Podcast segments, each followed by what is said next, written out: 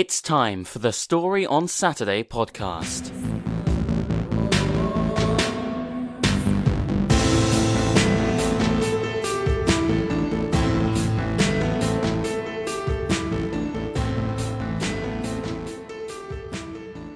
Here's your host, Sean Buvala. Hey folks, it's Sean Buvala on StoryOnSaturday.com. Thanks for listening. These short podcasts are designed just to share a few thoughts with you. Today I'm going to continue to talk about power. Who has power? What do they do with it? How do the people around power respond to power? That's what we're going to do some more of. This week I'm going to tell you an Aesop adapted fable. I call this one The Eagle at the Concert. On to the story.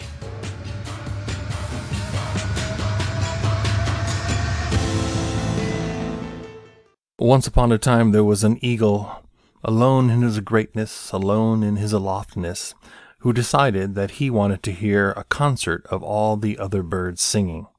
And so it was arranged, and when the time came for the concert, each bird, one by one, would go to the center stage and would sing their beautiful song. By the end of the concert, the eagle was so inspired by what he had heard that he himself took center stage, and he began to sing his song with the sound that he made, which was nothing more than a caw, and so he began to sing.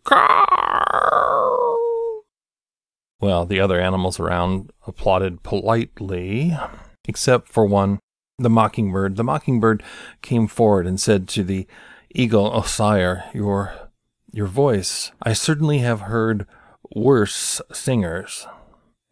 With that, silence fell over the gathered and all the birds turned and they looked at the mockingbird, and then they looked back at the eagle to see what he would do. The eagle looked at him and said, Oh, really? Do tell. And with that, the mockingbird bowed low, and he said, I certainly have heard worse voices, for I have heard the sound of the nightingale. With that, the other birds breathed a sigh of relief, the eagle nodded, knowing that he had been told what he wanted to hear, and all the birds flew away, all living happily, happily, happily, and the eagle high in the sky, knowing that those around him would say to him exactly what he wanted to hear. Story on Saturday. Hey folks, thanks for listening. I'm Sean Buvala, storyonsaturday.com. You can also find us at inappropriatefolktales.com or on iTunes or Google or wh- wherever it is that you get podcasts. Thanks for listening. I'll talk to you next week. Thanks for listening to the Story on Saturday podcast. Copyright 2017, Storyteller.net. All rights reserved.